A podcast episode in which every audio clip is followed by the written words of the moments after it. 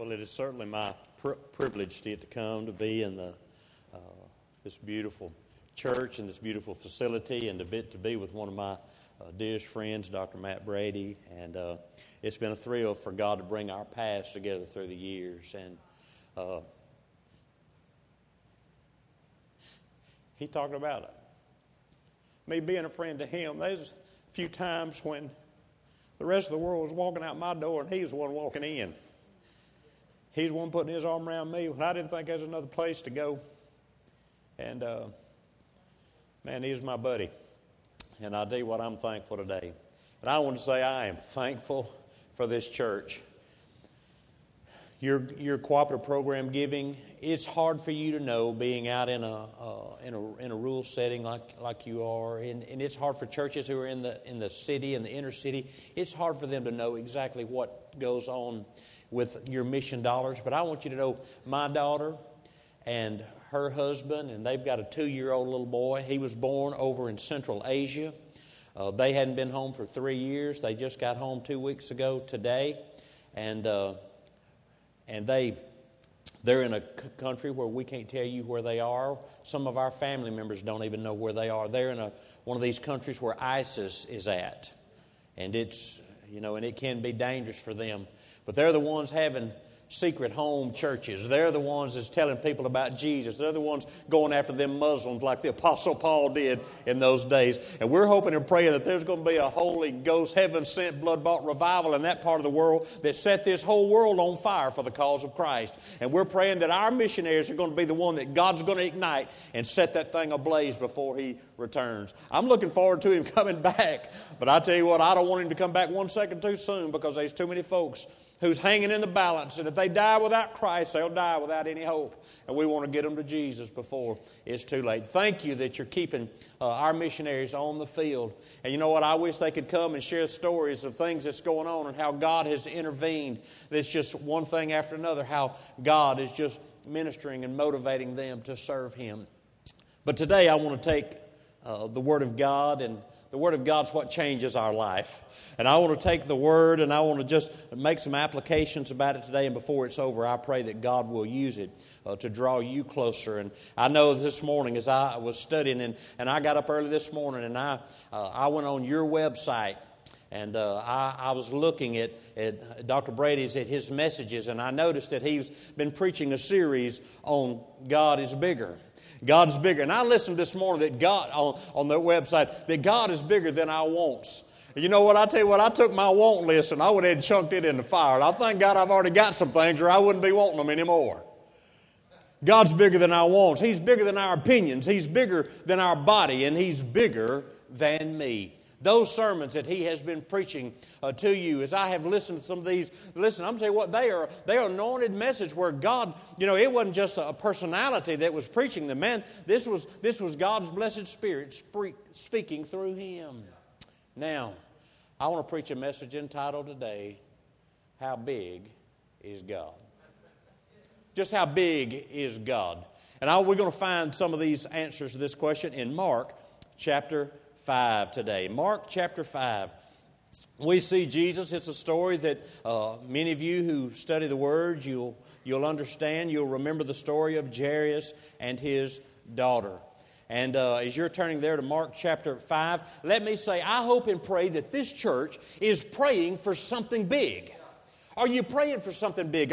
The men's ministry and the women's ministry and the, the youth ministry and the children's ministry. Have you got it in your mindset that, listen, we need to be praying for something big, something bigger than just what, what our wants and our, our opinions and bigger than me? Those, something, I believe God wants to do something big, and I mean big, big. Don't you think, don't you think God wants this place full? Wouldn't it be something today if it was standing room only? Wouldn't it be something that you had an overflow over there? You, this choir was still full. Man, I think God wants to do something big. God doesn't, God's not a mediocre God. He's a God that's bigger than all outdoors because He created it. Y'all pardon me, I get a little sideways when I think about how good God is and how big God is. How big is God? Listen, if you're not praying, you need to scratch this down in your Bible somewhere. You get you if you got to get a tattoo, get it get it tattooed on your Bible and let it say, "I'm praying for something big," because God's bigger than what I've been praying for. Is your prayer life, is it stretching you to trust God? Or is it just satisfactory to take it as it is? Man, don't you see don't you want to see these baptismal waters stirred every Sunday? Wouldn't it be something every single Sunday somebody's coming down that aisle giving their heart and life to Christ because the people of God have been out there sharing the love of Jesus every day? Wow. Is God big enough to do that? Oh, yes, He is. Now, when I say amen, you say amen. Amen? Because, you know, if you say amen when I say amen, that helps me get through on time. And I'm a clock watcher. Don't worry, I'm going I'm going to get out on time. I'm just I'll, my my sermons are like baloney. You can cut them off anywhere and they're still good. Don't don't worry about it. Some of y'all panicking. Don't worry about it. But how big is God? Let's look in the scripture and see.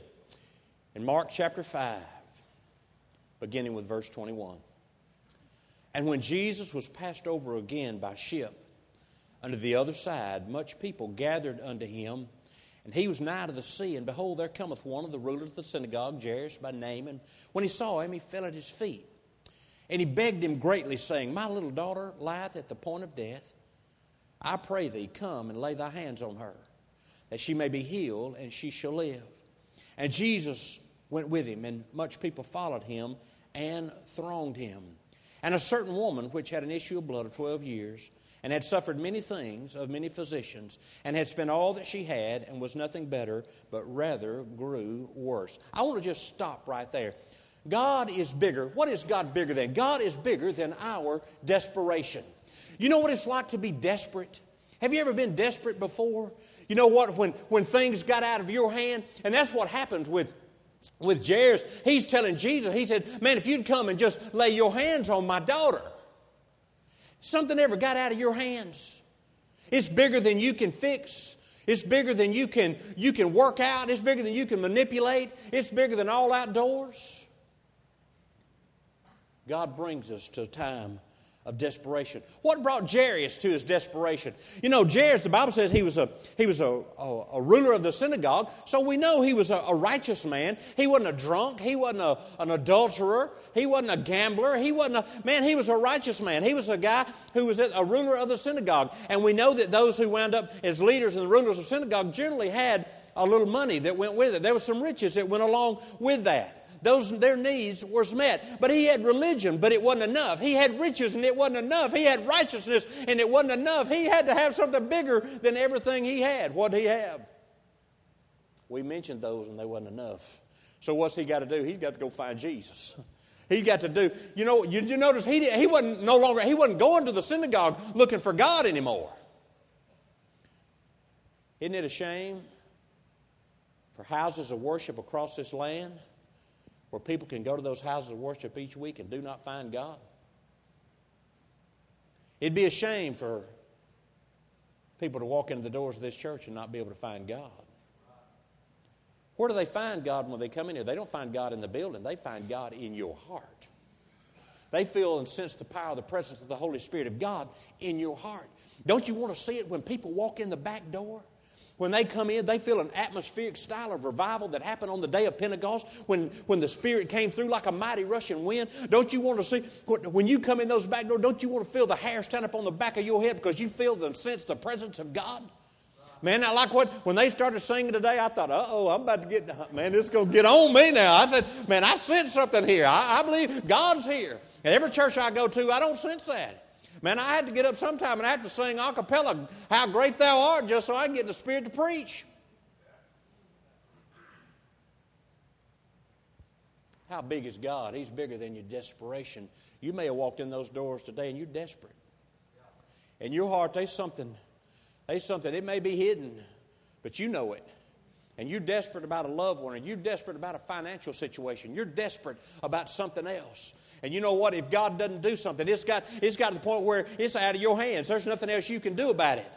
Well, we're going to do like Jairus did. We're going to realize God's bigger than our desperation. Everything that he had, it still was not enough. But not only is God bigger than our desperation, you see him, he's now leaving He's leaving the, all of the religious things of his life, and now he's going to the one that he's heard about, this man called Jesus, who claims to be the Son of God, who's healing people left and right. And so he's no longer saying, I'm not going to worry about what people are going to think about me. I don't care if the, if the young preachers, and I don't care if the old preachers, I don't care if they hear what I'm doing. I have got to do something because my little baby's at the point of death, and if I don't do something, she's going to die, and I won't have her another minute. I've got to do something. I, if there's there's a great physician out there, I've got to find him. If this man truly is God, I've got to find him. And he was so desperate, he said, I no longer care what the religious world thinks. I've got to get myself to God. Man, if God's brought you to that place of desperation, let me share something with you. And it's going to sound almost contrary to your emotional state, but God loves desperation. Because it is in that fertile ground of desperation that God sows the seed of the blessed Holy Spirit that can bring comfort.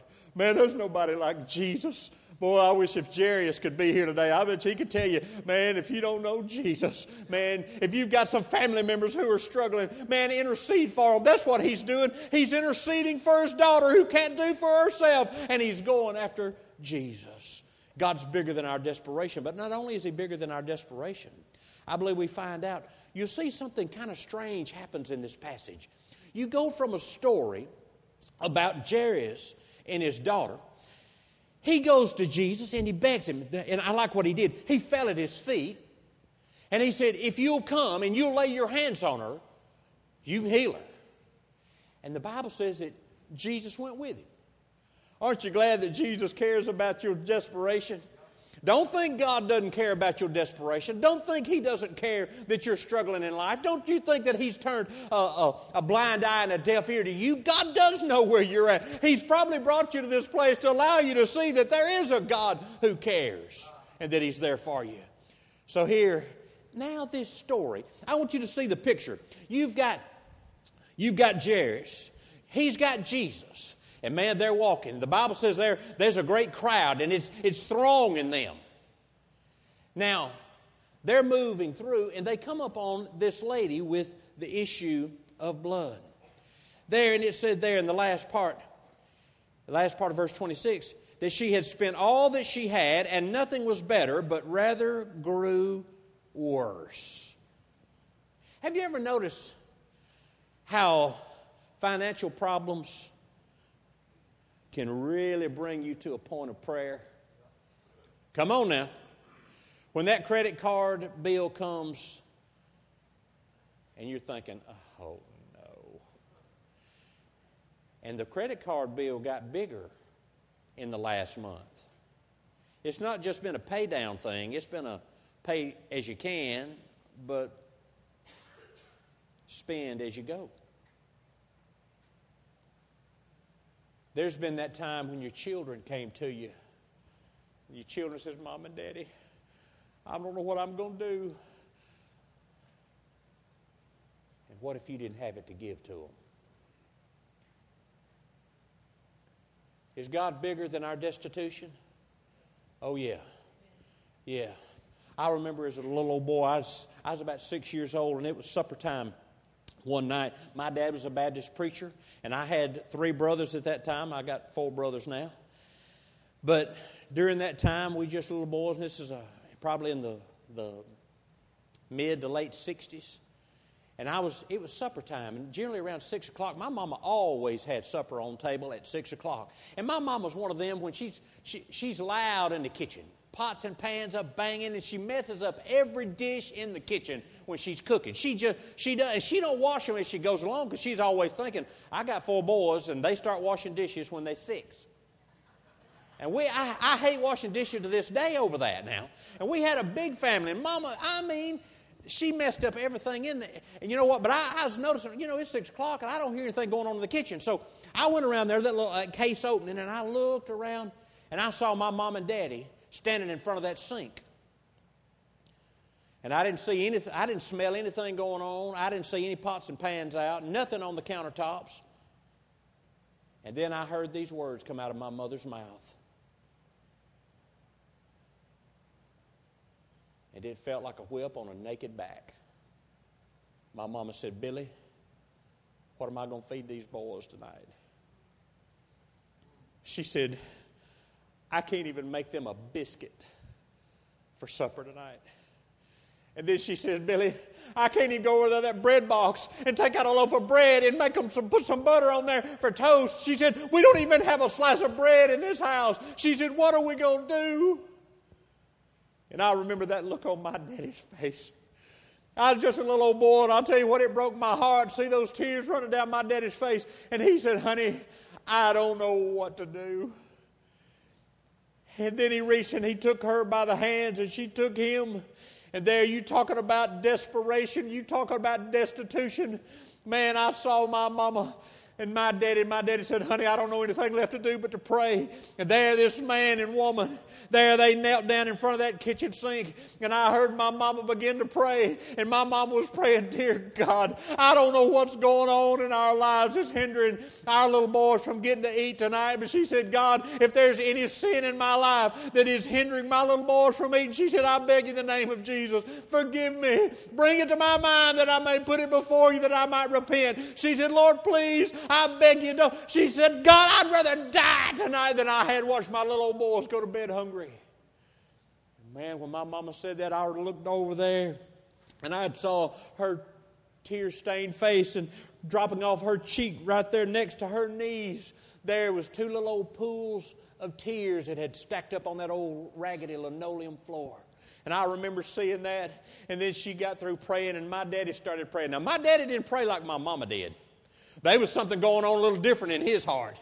But my daddy said, Lord God, he said, I don't know why my oldest boy had to have appendicitis and had to have surgery. And then it took every red cent we had to get him out of that hospital. He said, Lord God, I don't know why that has happened. He said, but I know one thing. He said, Your word says that the righteous won't be forsaken, nor his seed begging bread. And you said, Oh God, that you would minister and bless those who are obedient. He said, God, I don't know what it is, but I know one thing. I've tried to serve you and I've tried to live for you. And he said, God, I'm going to trust you with everything I've got, and I believe with all of my heart heart them boys are going to eat tonight. I'm halfway to the house. I'm looking at mom and daddy on their knees, and somebody knocks at the door. And I went to that front door, and I opened the door. We didn't have a front porch out there in that little old Texas, little old Texas parsonage we was living in. They had a little old stoop on the front. And I remember turning on that light. About that time, my daddy grabbed me and just pushed me out of the way. You know what? Kids didn't get in adult business. He just pushed me out of the way, and my daddy stepped out. And I went over and I looked out the front window, and I never will forget what I saw. I saw three women and three men, and all six of them had two bags of groceries in their hand. And my daddy said, What's this about? And one of these Baptist women she said, Brother Bill, this morning in my quiet time, I was begging God to show me how, how I could live for Him and walk with Him. And she said, While I was praying, she said, I felt the Holy Spirit of God say, You need to do something for your preacher. And she said, I don't know what that was about. So she said, I just, I got through praying and I picked up the phone. I called my Baptist deacon, my husband, and I said, honey, God's laid it on my heart. I need to do something for the preacher today. And I don't know what in the world to do. And he said, I don't know what you ought to do. He said, God's speaking to you. You listen to him. And she said, Well, that's what I'm doing. God laid it on my heart to call you because you had the answer. She said, I've been praying for two hours and I don't have it. And that Baptist deacon said, Well, honey, he's got a big old family.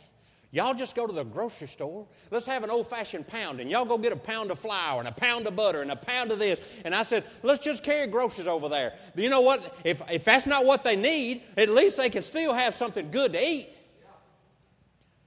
And man, I remember you know what? I went from watching my mom and daddy in there praying, thinking in my heart, I'll be dead before midnight. I'll starve to death. I, I know I'm dead. I, I, ain't, I ain't never been without a meal. I'm dead. I'm thinking, man, it's over, man. And then I got thinking, man, I hate to see my brother die of starvation. I'm just a little old kid crazy. But I remember watching those deacons, and I remember watching those wives. They walked in there, and about the time they got in with that first row of groceries, one of them, one of them other ladies said, "And Pastor, just want to tell you the the other deacons tonight, there and their wives had a, a meeting downtown at the Rotary Club. But you know what? They couldn't come here tonight. But you know what? They got a whole car out there full of groceries that they went and bought. And I remember watching them fill up that, that table, and then they filled up all those countertops. And I tell you what, them folks didn't buy that old cheap cereal that mom and daddy had to buy. Man, they bought cuckoo or Cocoa Puffs and stuff like that. I mean, man, we had some jam up groceries. And I went from thinking that I was going to die of starvation to, man, now we're going to die of gluttony tonight. We got more to eat we ever had. You know, here a six year old boy ain't thinking about anything spiritual. He's thinking about something to eat.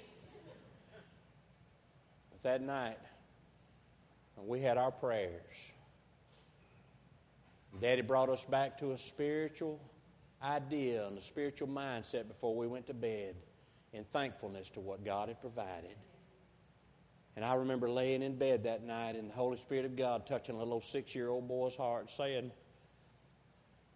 You'll be a fool not to follow me. That's what I felt God say. You'll be a fool not to follow me. While your mom and daddy was in there praying, I had already answered their prayer. Folks, I want you to know God's bigger than your destitution your trouble, your financial problem. God's bigger than that. You think, God, there, there's no way you're going to be able to make it? There is a God who can make a way out of no way. His name is Jesus. That's what old Jairus was looking for. That's what this woman with the issue of blood, she spent everything she had and nothing got better. As a matter of fact, it got worse. But God's bigger than our destitution. Then I want to share with you the third thing. How big is God? He's bigger than our diseases. Notice what it says in verse 27. And when she heard Jesus came in the press behind and touched his garment. For she said, I, If I may touch his clothes, I shall be whole. And straightway the fountain of her blood was dried up. She felt in her body that she was healed of the plague. And Jesus, immediately knowing in himself that virtue had gone out of him, turned him about in the press and said, Who touched my clothes? And the disciples said unto him, Thou seest thou the multitude thronging thee, and saying thou, Who touched me? He looked around about to see her that did this thing. But the woman, fearing and trembling, knowing what was done in her, came and fell down before him and told him all the truth. And he said unto her, Daughter, thy faith hath made thee whole. Go in peace and be whole of thy plague. He's bigger than our diseases. You know what? Nearly over half of you sitting in here today could give a testimony about how God has healed you. It might have been through surgery, it might have been through medicine, it may have been through prayer. But you know what? God is still in the healing business. God can heal you of our diseases. And you know, this disease here that she had. You know what? Let me just, let me just bring this to a. Uh, a real practical standpoint. Now you've got Jesus. I want you to put yourself in Jairus' spot. His daughter is on her deathbed. He comes to Jesus and says, Will you come and put your hand on him? Jesus says, I'll go. And now they're on their way. Now, can you imagine they, they, they strutting up there across there pretty good. They got a big crowd with them, but they're making ground. Now, Jairus is probably feeling, man, we're getting there. We're making some ground. And then all of a sudden, Jesus stops and turns around and said, Who touched me? Now, if I was Jairus, I'd have said, Don't worry about it. It don't matter who touched you. Come on, come, come on, man. You know, have you ever, what if you was having a heart attack, or your husband or wife or child was having a heart attack, and the ambulance driver wanted to stop and get a Coca Cola? on the way to the hospital. No, if you behind them, you blowing that horn, you go. You know, if they're running 100, you, you can run at least 105 over here and get away with it. You got red lights, let's go. That's where I'd be. But you know what? Jesus, he's marching along, and now somebody touched him of his garment. He turned around, who touched me? And then you notice them. It's funny what the disciples, how they're going to rebuke Jesus. Did y'all catch It's so funny. They looked at Jesus. This is our Georgia vernacular. Who touched you? Man, don't you see how big his crowd is? Are you crazy, Lord? Who touched you? Nobody know who touched you.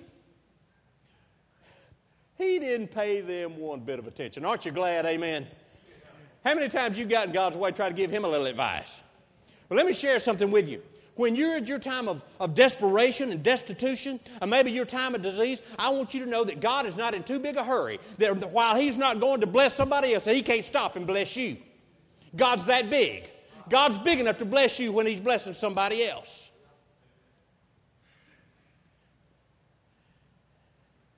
And I'm thinking, now, if I was Jairus, how many y'all, if you were Jairus, you'd think you'd be knotted up right then? I'd be knotted up. Man, my daughter, she lied. Any minute could be her last breath. Come on, you fooling with somebody just touching your garment? But Jesus knew what was going on in her life. So he stops. And he asks her, she tells him all the things. And then she says this that I've had this issue of blood. How long was it? 12 years. Had it for 12 years. And so I'm thinking Jairus is probably saying, Come on. Then he said, 12 years. For you look at the end of this story, his daughter is 12 years old. I think the Holy Spirit of God's now touching Jairus said, Hey, hold on a minute, big boy. I can take care of your business. I'm going to take somebody else, care of somebody else's while I'm on the way. And then she shares with everything she had. And then did y'all hear that bombshell? Did y'all, did y'all recognize that bombshell that I read that Jesus dropped on, on Jairus? If Jairus was all bent out of shape about hurry up, let's go, and then Jesus drops that bombshell on him. First of all, that little ignite, he ignited it when he said this, that this lady had been there 12 years. That, that got his attention. But then, the wonderful thing about that, in verse 34, it says, And he said unto her, Daughter, thy faith hath made thee whole. Go in peace. You know what? I think Jesus is probably standing there saying, Man, 12 years for every year my daughter's been, been alive, this woman's been sick. If he can heal her and my daughter's maybe he can heal my daughter. And then he's thinking, man, and then all of a sudden out of nowhere, Jesus calls this woman daughter. I think he only calls somebody daughter twice in the time of the scripture, but he does it now. And it might just interject in him, man, I am good. I can take care of her and I can take care of your daughter. Man, get off your panic stricken railroad. He's bigger than our diseases. Now, she had tried everything, but now she's got to get to God. She's got to get to Jesus. She tried every physician, she spent everything she had, she's broke, and everything's worse. But now she's going to God. You know, God's bigger than our diseases. One, a, a few years ago, I had a lady in our church come to me. She said, Can you go by the hospital and see my uh, can see my father in law and said, uh, he I know he needs to be saved, and he's got, uh, we don't not sure what he's got, but he's in trouble physically. So I went by the hospital, and I, I went in there, and there's this guy, he's laying there in just horrendous pain, and I said, Brother, what's going on? I introduced myself to him, and, and he said, I'm just struggling. I, man, I'm hurting so bad. He said, I've been trying to get some pain medicine for about 45 minutes, and he said, man, I can't hardly, I can't hardly catch my breath. And so I said, well, well, I'm sorry about that, brother. I said, I'll get you some help. And so I went down to the nurse's station. I asked where, the, where his nurse was, and they said, uh, Well, that's her down there. So I went down there and I said, Ma'am, I said, Mr. Wolfgang really does need some payment. She looked at me. She said, I'm well aware of what he needs. She said, We are so busy. You don't have any clue how busy we are. I have got, I'm going to get to him when I can. And I looked at her with the love of God and the, all the humility I could muster. And I said, No, hon, you fixing to help him right now. And there must have been something in my voice that she may have sensed a little of energy. Let's just put it that way. And she said, Well, I'll be right down there. I said, Well, I'll just wait right here on you, hon. She went in, finished that little, didn't take her two minutes. She came back out. And then it was like she's just marching me. And I said, okay, I don't care. I don't care how you get down there, honey. You can slide on your nose if you want to. I just get down there and get her done. She goes in there. She gets a morphine shot. She, she, she gets it, puts it in his, his IV. Within three minutes, the pain had subsided. He's of clear mind. He's not struggling, fighting to breathe because he's in so much pain. And so I just, I talked to her. I said, man, I'm a, I'm a preacher, and your, your daughter-in-law asked me to come over here and see you. And he said, a preacher? I said, That's right. He said, Well, let me just tell you before you say anything. He said, I hate God. And I said, You do? He said, I do. I hate God. Well, I started laughing at him. I said, Man, you got to be kidding me. He said, No, I'm serious. I said, You're not serious. He said, I do hate God. I said, No, you don't. I said, You can't hate somebody you don't know. I said, You don't know him. I said, Because if you knew him, it wouldn't be hate be coming out of your mouth. You'd be talking about loving him if you, if you knew the Jesus I knew about. He said, Well, all I know is about this God that has wrecked our home. My wife, she is a Jehovah Witness, and she has wrecked our home for the last 20 something years. She has, she has run her mouth and fussed and, and made our home a literal place where we hate to go. He said, I don't want any God that'll wreck a home like that. I said, I don't know that God. I said, That's not the God of the Bible. I said, Let me tell you about the God of the Bible. I shared with him the beautiful gospel of the Lord Jesus, and I asked him, Had he ever given his heart and life to Christ? He said, No, I never have. And I said, Man, what would hinder you from placing your faith and trust in Christ? He said, Well, not a thing. I said, Would you like to receive Christ? He said, I sure would. And so there he prayed to receive the Lord Jesus. He hated God 15 minutes earlier. Now he's placing his faith and trust in him. About the time we got through the prayer, the door opens, walks in this 425 pound gorilla. It's his son. He's got a beard that make duck commanders look like little cheering. Me, he got a beard like it, and he shook my hand, and it was all I could do not to go to my knees. His hand just swallowed my hand, and his son was named Rick. And I said, "How you doing, Rick?" He said, "I'm all right." I said, uh, "I'm Brian Alexander, the pastor of Sweetwater Baptist Church. I want." He looked over at his dad. What's the preacher doing in here? He said, Hey, I'm glad you asked, son. Sit down right there. Preacher, tell him what you told me. And I said, Man, your dad said he hated God. He said, Man, everybody in our house hates God except my mama, and she don't even know him. I said, Well, amen, we're on the right track here. And I said, So I shared with him the gospel. And the whole while, this great old big gruff guy sitting over there acting like he's mad. He just swelled up like a big old prune. He just mad. And finally I said, Man, I shared this with your dad, and your dad gave his heart and life to Christ. He looked at him, and he said, Did your dad? He said, I sure did. And he said, Son, why don't you give your heart and life to Christ too? He looked at me and he said, I believe I will. This big old boy, I thought I was going to have to get him out of the chair. We got him out. He got on his knees and he prayed to receive the Lord Jesus. He had no more prayed to receive Christ. The door opens and there stands his cancer doctor in a white coat, comes in, told him who he was, spoke to him, and said, uh, Who is this gentleman? And he said, Well, he's a preacher. And he said, uh, I need to talk to you about your prognosis. Do you want him to stay? He said, Oh, yeah, let, let him stay. And he looks at him and he said, Mr. Wolfgang, you've got stage four colon cancer. And he said, There's not going to be anything we're going to be able to do. Now you've got a man who just received Christ and his son sitting over there.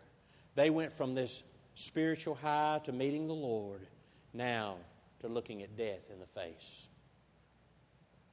And he said, How much time I've got do I have? And he said, Six months at the very most. Probably more likely you'll be three months. And he said, You know, we can do this to keep you comfortable and that kind of thing. But anyway, the doctor, he went his way. And I was standing there, and I'll tell you what, you don't know how heartbroken I was. It wasn't that I had any less faith in God, but I tell you what, I was heartbroken. A man just gave his heart and life to Christ, and now he gets a sentence of death on him.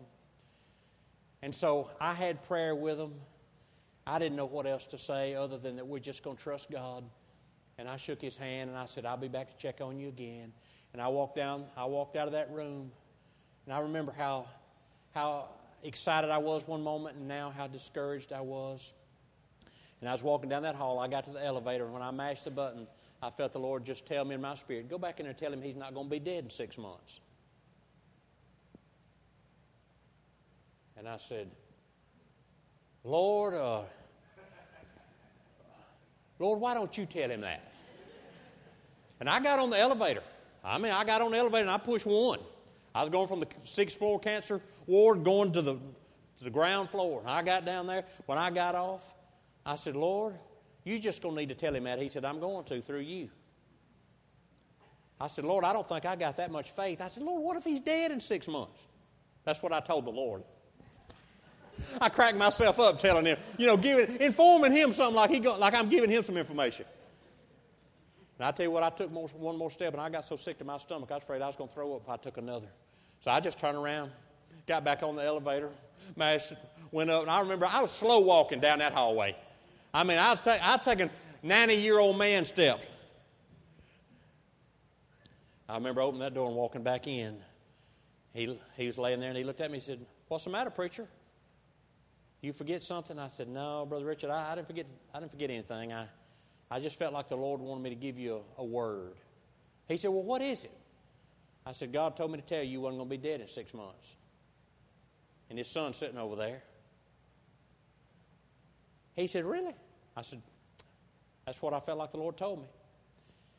And I said, I, I was a little afraid to come tell you that, but I said, I, I felt like that's the truth. He looked over to his son. He said, Man, I like his news a whole lot better than I did that doctor's news. He said, I'm going with the preacher. I said, Amen. Well, you know what? Six months to the day, I was sitting in my office and the telephone rang that day, and it was Brother Richard. Brother Richard, hey, Brother Brian. He said, Guess what? And I said, Well, I know where you're at. I could tell. I could tell where he was by the sound of the background of what was going on. You could, if anybody ever enters one of these places, you'll never forget what the sound sounds like. It was bowling balls hitting bowling pins. That's what I'm hearing. He, I said, Where are you at today? He said, Brother, he said, I just bowled a 200. And he said, Man, I'm going to break 200 here in the next round. He said, Man, I just want to let you know I'm not dead and I'm hanging in there. And I tell you what, he lived several more years with stage four. You think God's not bigger than your diseases? You mark it down, He is. But then the last thing not only is God bigger than our desperation and our destitution and our diseases, but also He is bigger than our death. The Bible says there in verse 35 While he yet spake, there came a ruler of the synagogue, certain house, certain which said, Thy daughter's dead. Why troublest thou the master any further? And as soon as Jesus heard the word that was spoken, he saith unto the ruler of the synagogue, Be not afraid, only believe. And he suffered no man to follow him, save Peter, James, and John, the brother of James. He come to the house of the ruler of the synagogue, and he seeth the tumult, and them that wept, and wailed greatly. And when he was come in, he saith unto them, Why make ye this ado and weep. The damsel's not dead, but sleepeth. And they laughed him to scorn.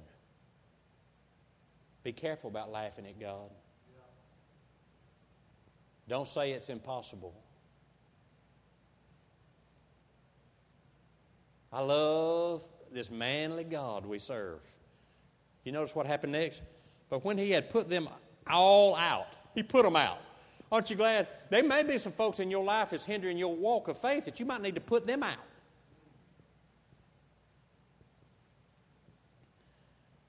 He put them out, and he taketh the father and the mother of the damsel and them that were with him, and entered into where the damsel was lying.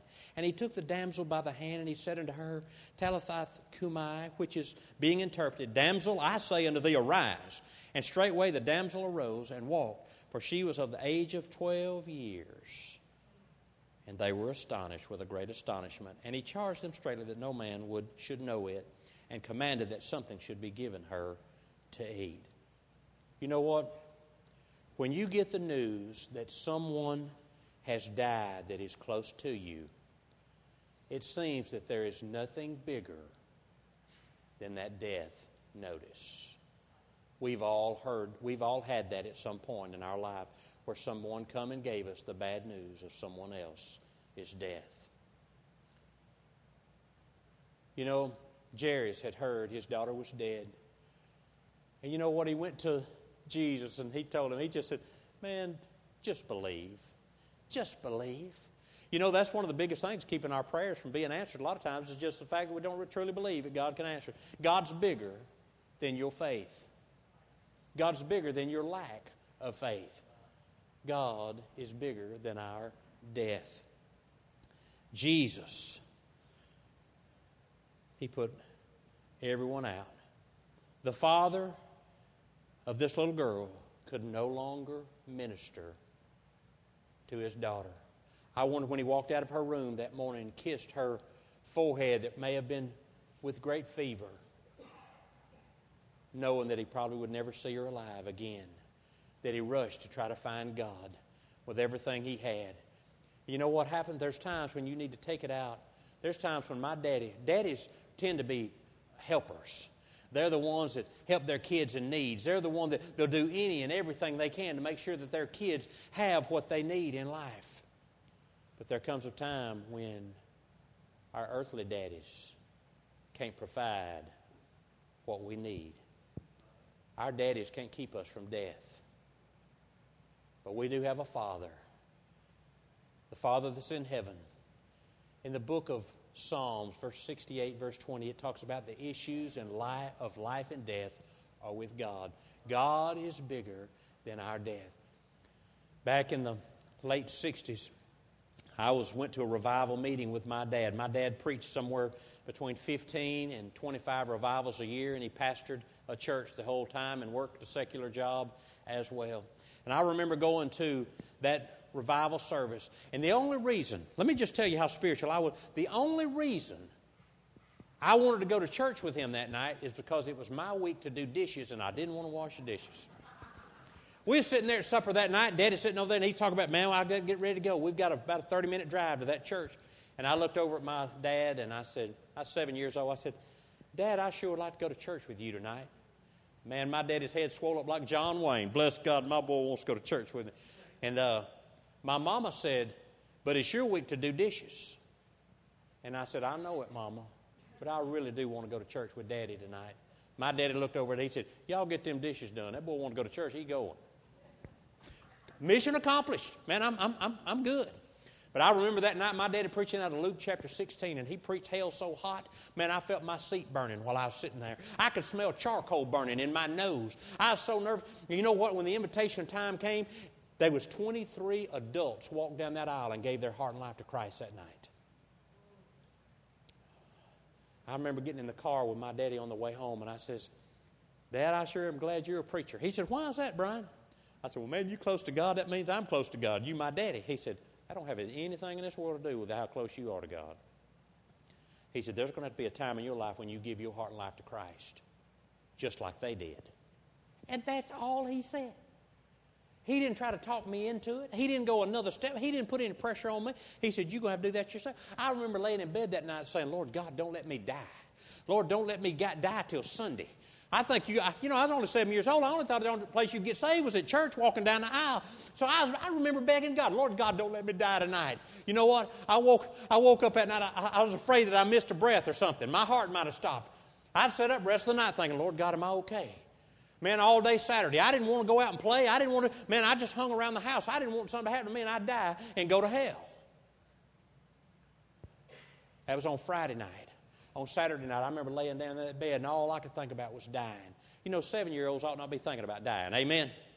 Say amen there. They ought not be thinking about it. But you know what? That's what I had on my mind. And I wasn't so afraid about dying as I was about going to hell. I didn't want to go to hell. Well, I remember that Sunday morning. Some, my dad was preaching. I don't have a clue what in the world he preached on. All I kept saying was, Lord, let him hush. Let him hush.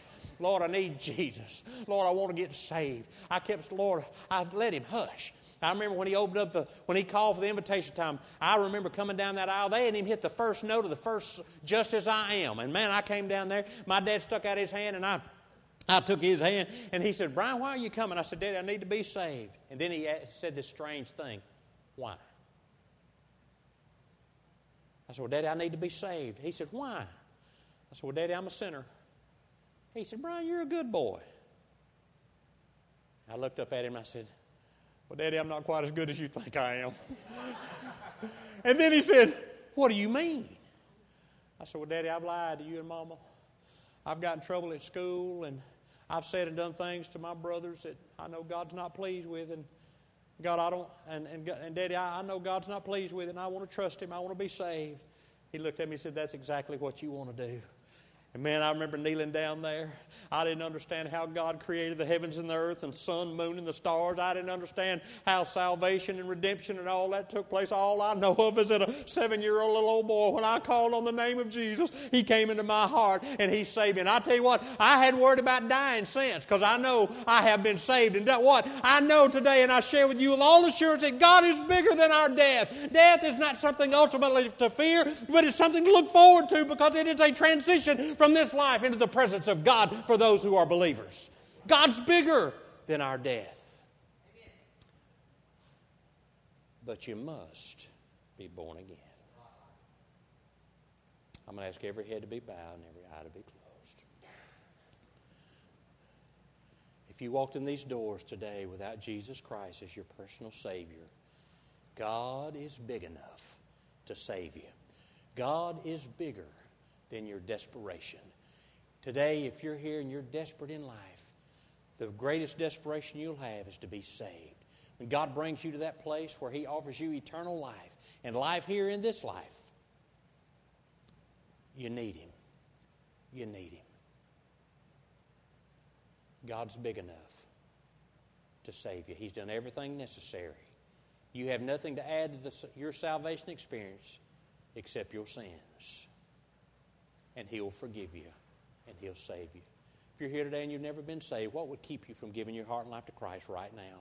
Preacher, I'm not sure how to do that. It's, between a, it's with a prayer of faith between you and God. It is something special and something spiritual that happens between you and God alone when it comes to your birthing experience. You've been born physically, you have to be born spiritually. That's how you get into God's family. You're spiritually born. You say, Dear Lord Jesus, in the privacy of your own heart, Lord, I need you. And I'm desperate. I'm destitute. I have sins, diseases in my heart and I'm destined for death without you. But Lord, I ask you right now to forgive me my sins, cleanse my soul, come in my heart, and save me. And he promises that whosoever should call upon the name of the Lord shall be saved. If you call on the name of the Lord this morning, that's the greatest decision you've ever made in your life. When our pastor comes here in just a minute to stand, and to greet you. He also comes to encourage you. If you pray to receive the Lord Jesus today, I'm going to ask you just do something. Don't be ashamed of the Lord. You just step out and come down and say, Brother Matt, I pray to receive Christ today, and I'm not ashamed. And let him encourage you. Man, it'll just thrill his heart, and it'll thrill everybody's heart in here. Why? Because the greatest decision you'll ever make in this life is to place your faith and trust in Christ. But you may walk in the aisle today, in this doors today, but you're saved, but you have boxed up God in such a small box that you don't think He's big enough to handle your situation. This altar is going to be open for you to come and say, God, change my mindset. I want to follow you. I want to know and see how big you are. And God, we're praying for something big in this church. And let it begin today and let it begin in me. as our instrumentalists come, I want you to be doing business with God. O Holy Master and glory, hallowed be thy name. I ask you now in the name of Jesus that you would take care of the needs of your people that have come in these doors today. Those that have prayed to receive you as their personal Savior, give them the courage and the boldness to come take the pastor by the hand and share their love for you and let Him encourage them. Lord, I pray you'd give them that courage.